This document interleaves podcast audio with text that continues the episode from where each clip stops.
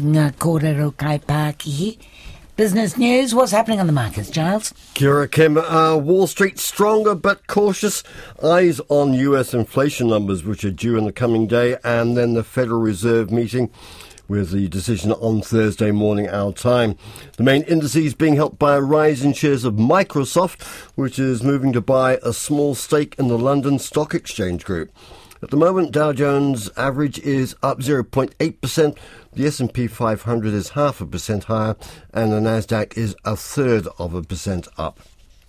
Our own top 50 index starts the morning 11,506. It fell 90 points yesterday, just over three quarters of a percent.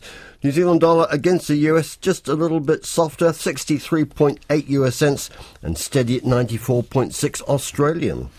It's ringing off the hook, isn't it? They usually I do. kept, They usually I do. saw running off the hook and I thought there's something wrong with this phrase, but I just have finally realised. But then, Well, of course, nobody has a phone that That is rings. The old-fashioned. there is no hook. There is no hook. The hooks have gone. Yep. What's in your main bulletin, Giles? We look at the latest housing market report, and there's precious little cheer in it, uh, as people may have been hearing this morning.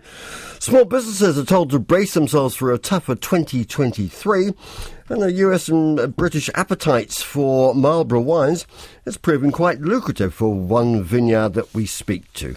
All that and the latest from the markets at around 10 to 7.